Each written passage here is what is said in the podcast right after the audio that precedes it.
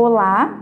Nesse programa trataremos da interpretação da situação real enfrentada na circulação dos títulos de crédito no Brasil, mais especificamente da duplicata e sua relação com o princípio da autonomia.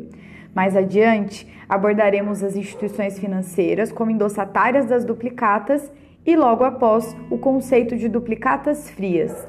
Trataremos também sobre o risco existente na seção da duplicata e a aplicabilidade ou não do princípio da autonomia.